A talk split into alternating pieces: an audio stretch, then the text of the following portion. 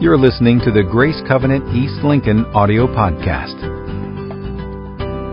You might have noticed that your teaching notes are just a little different this morning, and that's because we're in between series. Our next series doesn't start until next week. And so it gave me the opportunity to begin to pray and ponder what would be a message that I would bring that's not attached to a series. And so uh, quite a few thoughts uh, went through my mind. I began to kind of try to work on some stuff. I didn't feel settled with any of those. Uh, and so I knew keep on praying, keep on trying to figure this out, keep on seeking God. And then it dawned on me, it occurred to me that uh, Today's Halloween. It's the, the day that I'm going to be presenting this message. But right away, I also knew that I was not going to bring a message on the perils of Halloween. And I did not want to bring a message that was um, uh, focused on our adversary. I, I really didn't want to exalt the, the enemy today in this place. So I thought, Wow, what a great day, as is every day, but what a great day on this Halloween that together that we have a message that focused on and exalted Jesus. So that's exactly what we're going to do today. And so if you will, open up your Bibles to Philippians chapter 2. Philippians chapter 2. And while you're turning there, there are four names that I want to speak out. Um, as best I would know, none of these names would mean anything to you, but all of these names have very special meaning to me, and here are those names. The first name is Clarence Jackson. The second name is Larry Irvin. The third name is Chuck Shoemake. And the fourth name is Larry Titus. Now, let me tell you a little bit about each of those men. Um, these men, they're important to me because every single one of these men, from my childhood even into now, have had tremendous spiritual impact in my life. For instance, uh, Clarence Jackson was a Sunday school teacher when I was just a, a, a little one. And, and uh, Clarence Jackson uh, modeled what it meant to have a curious um, love for and engagement with the Bible. He, he taught us that in Sunday school at a very, very early age. Um, Larry Irvin, he was my pastor as a teenager, and he taught me, he modeled for me what it means to be a loving pastor. I mean, he just did it so well. Uh, Chuck Shoemake. Chuck Shoemake uh, was someone that I uh, became uh, involved with, encountered uh, in my college years. He was one of my college professors, but he became much more than that. He became a mentor, a counselor to myself and to Cami over the years. And, and, and Chuck Shoemake modeled uh, what it means uh, to allow God to um, nurture and heal my soul. We all go through wounded times, right? And he taught me how to, how to allow the Holy Spirit to bring healing into those places. And then Larry Titus. Uh, Larry Titus, I met in my later ministry years. Cami and I did met he and his wife, and um, he modeled for me fatherly love uh, as he spoke into me my spiritual identity. He would say things like, "Stan, you are an incredibly awesome man of God," and he would just speak those things into me. So all four of these men had tremendous impact. They still have tremendous impact on me all throughout my life, even till now. These men were role models in my life. A role model is simply a person that can be looked to because their life is worth imitating. So, with uh, with that, uh, you've heard me speak out the names of four role models in my life, but I want you to think for a moment: who are some of the spiritual role models in your life? Who are some of the people that have impacted you greatly? I want you to just kind of recall their names. Think about that for a moment.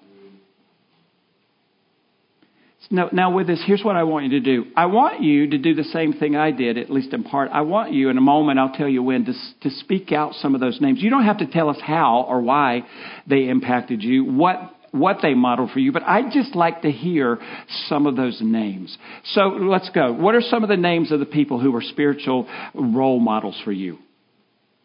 Barbara Gage.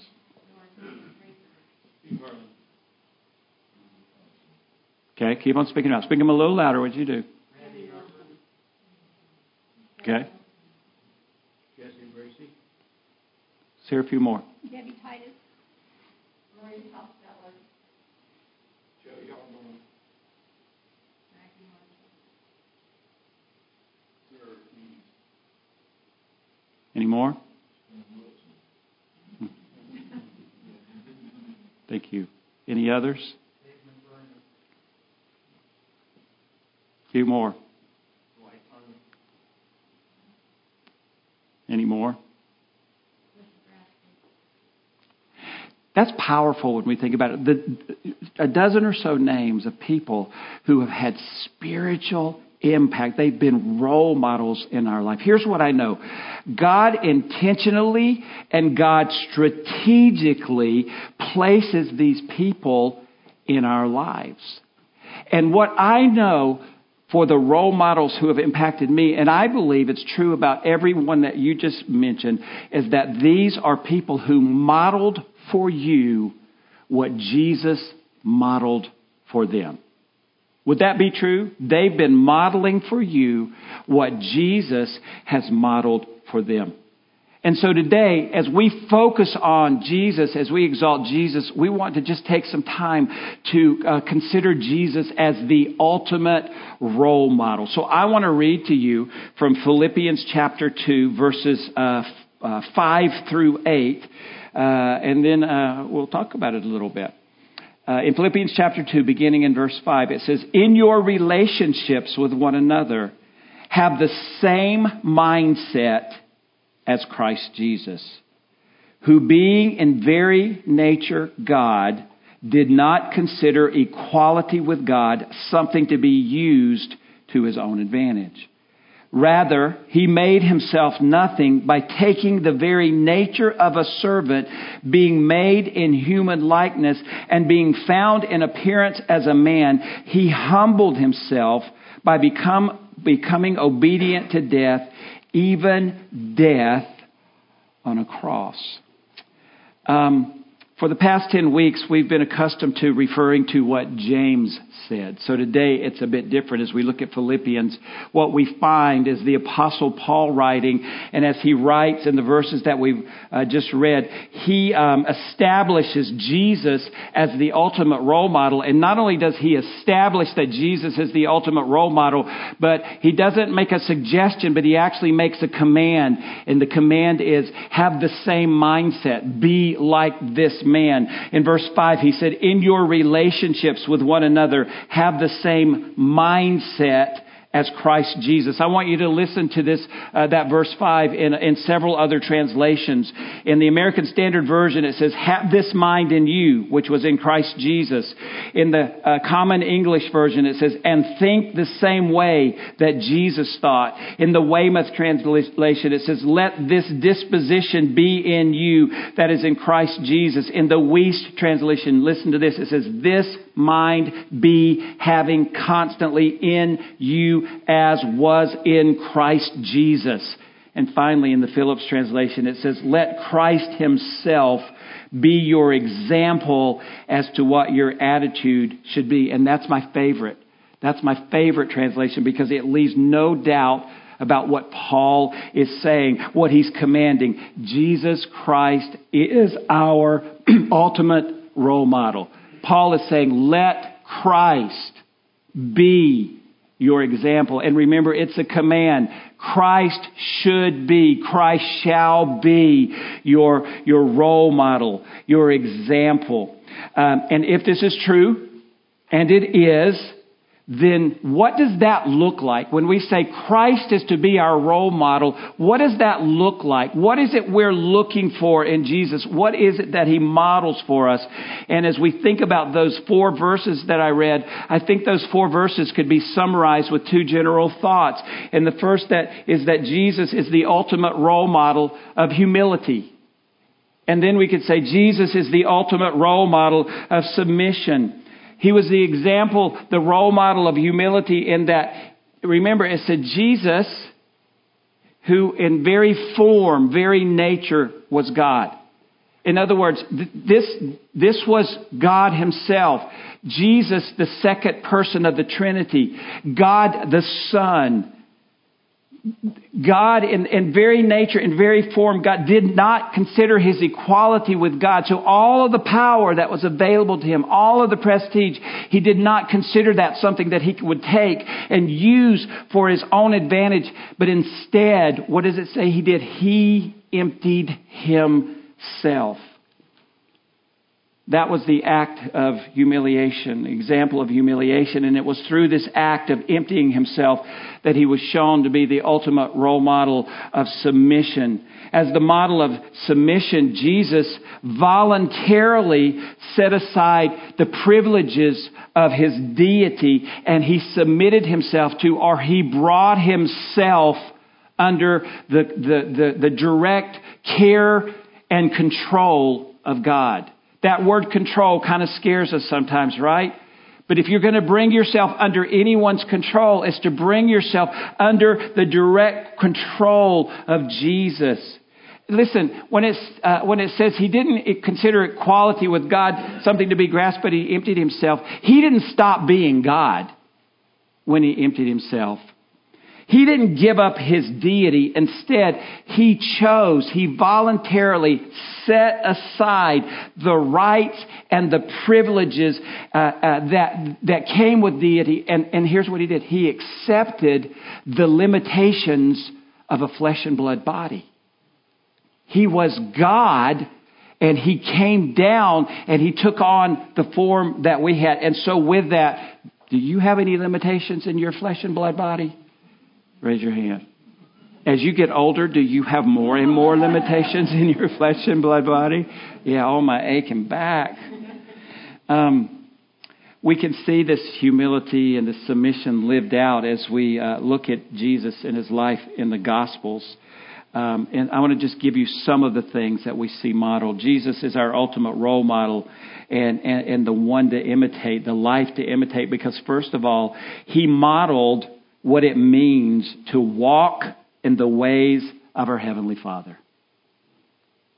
He chose a way to walk, and it was in the ways of the Heavenly Father. Listen to uh, John chapter 5, verse 19. It says, Jesus, and we're just going to use Scripture to prove this. Isn't just about what I think. We'll just let Scripture prove itself. Jesus gave them this answer. Very truly, I tell you, the Son can do nothing by himself. He can only do what he sees his Father doing because whatever the Father does, the Son also does. So Jesus was imitating his life after the Father.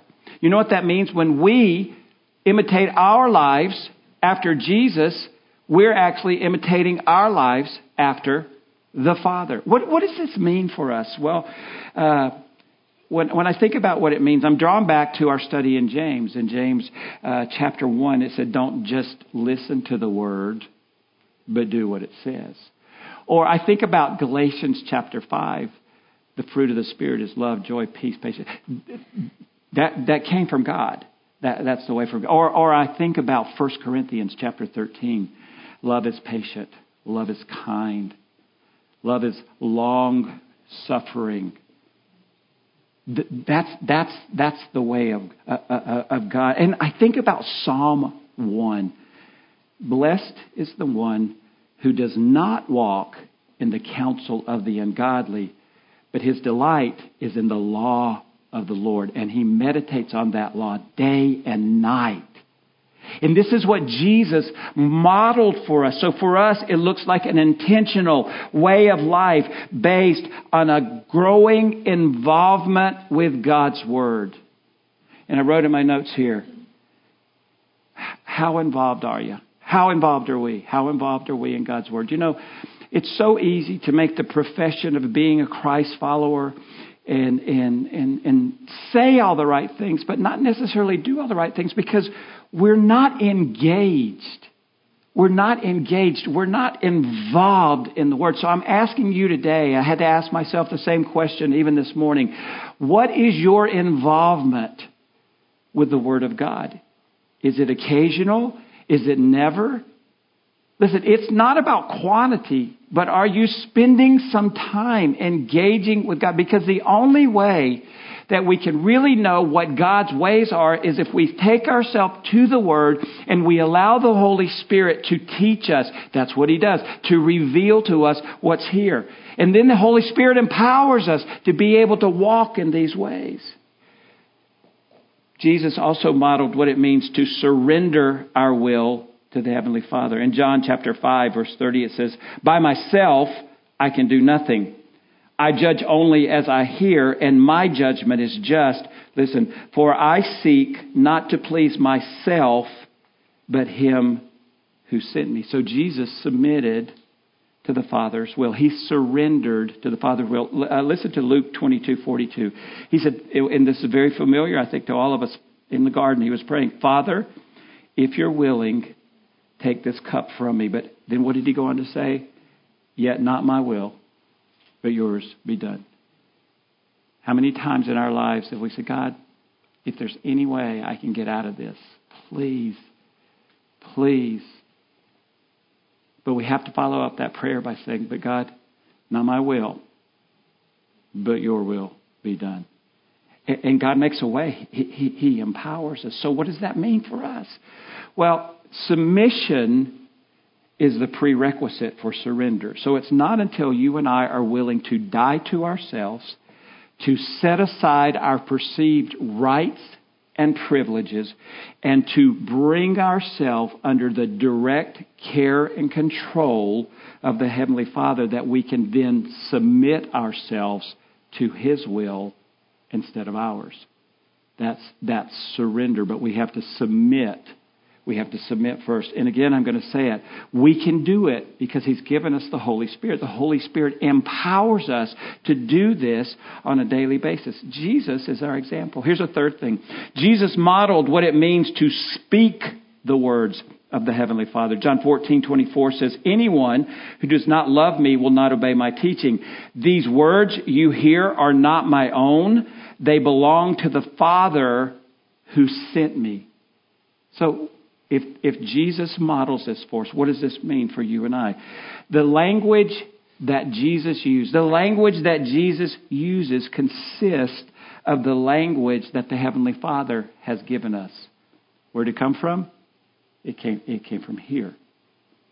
It's the language of the Heavenly Father. So you and I, I I'm going to hit on this hard, we need to be so involved in, so familiar with, so in sync with the Word of God that it naturally directs the words, the phrases, the concepts, the ideas, the thoughts that come out of our mouth.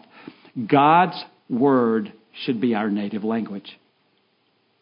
I'm going to say that again. God's Word should be our native language, and Jesus modeled this for us.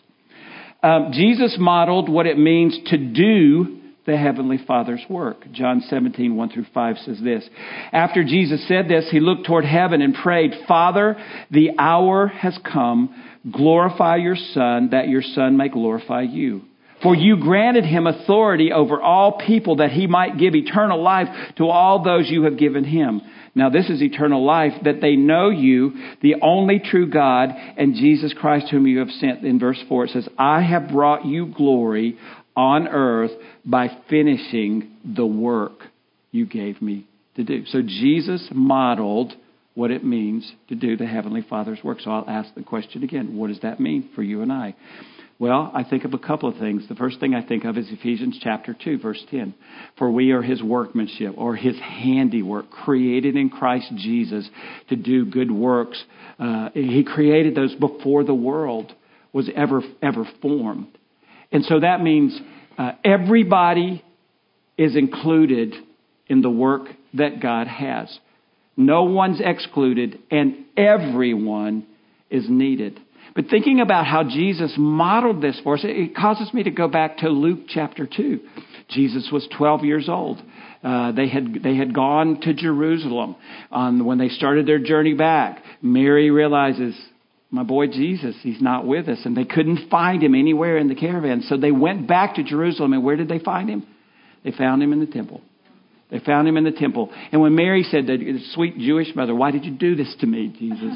Why did you do this to me, Jesus? He said, Didn't you know? I, I had to be about the Father's work. I had to be about the Father's business. And so Jesus modeled this from, from, from his youth. That everything we do, we have to think about everything we do. It's about the Father's business. So we have to continually ask ourselves, what, what does it mean for us? Whose business am I about? Am I about my business or am I about the Father's business? What evidence in my life reveals that I am continuously, consistently uh, about the Father's business? Jesus modeled this for us. Um, here's another one. Jesus modeled for us what it means to be certain of the Heavenly Father's love. In John 15, 9, he said, As the Father has loved me, so have I loved you. So I ask this very simply one last time what does that mean for us? Well, Jesus had no doubts concerning the Father's love for him. And in the same way, you and I must not have doubt about how much God loves us. I think it's very easy in our frailties and our blunders and our failures to think, God, how could you love me? If you really look at what I do, what I say, what I am, how could you love me? But, but that's, that's not the case. We must be assured. Listen to how uh, Paul describes God's love in Ephesians chapter 3, verses 17 through 19. He says, And I pray that you, being rooted and established in love, may have power together with all the Lord's holy people, listen to this, to grasp how wide and long and high and deep is the love of Christ, and to know this love that surpasses knowledge, that you may be filled to the measure of all the fullness of God. You were not excluded from this Holy Spirit inspired passage. You could insert your name in this in, in, these verses. Jeff, I pray that you being rooted and established in love. Maria, I pray that you being rooted and established in love. Kim, I pray that you being rooted and established in love. You could take this and you could turn it into your own prayer, your own confession, your own declaration. And this needs to be deep in our hearts, deep in our spirits, deep in our soul that God loves us. And there's no doubt about that. His love is unconditional. And this is my prayer. This is my prayer for all of us. That we would know just how great this unconditional love. And remember, as as, as Paul writes in Philippians chapter 2, he's saying, This is what you imitate this humility, this submission. And again, it's not a suggestion, it's a command. And it's affirmed by John in 1 John 2 5 through 6. It says, But if anyone obeys his word, love for God is truly made complete in them. This is how we know we are in him. Whoever claims to live in him must live as Jesus did. It's just, it's plain and simple. This is what we're bringing our life under.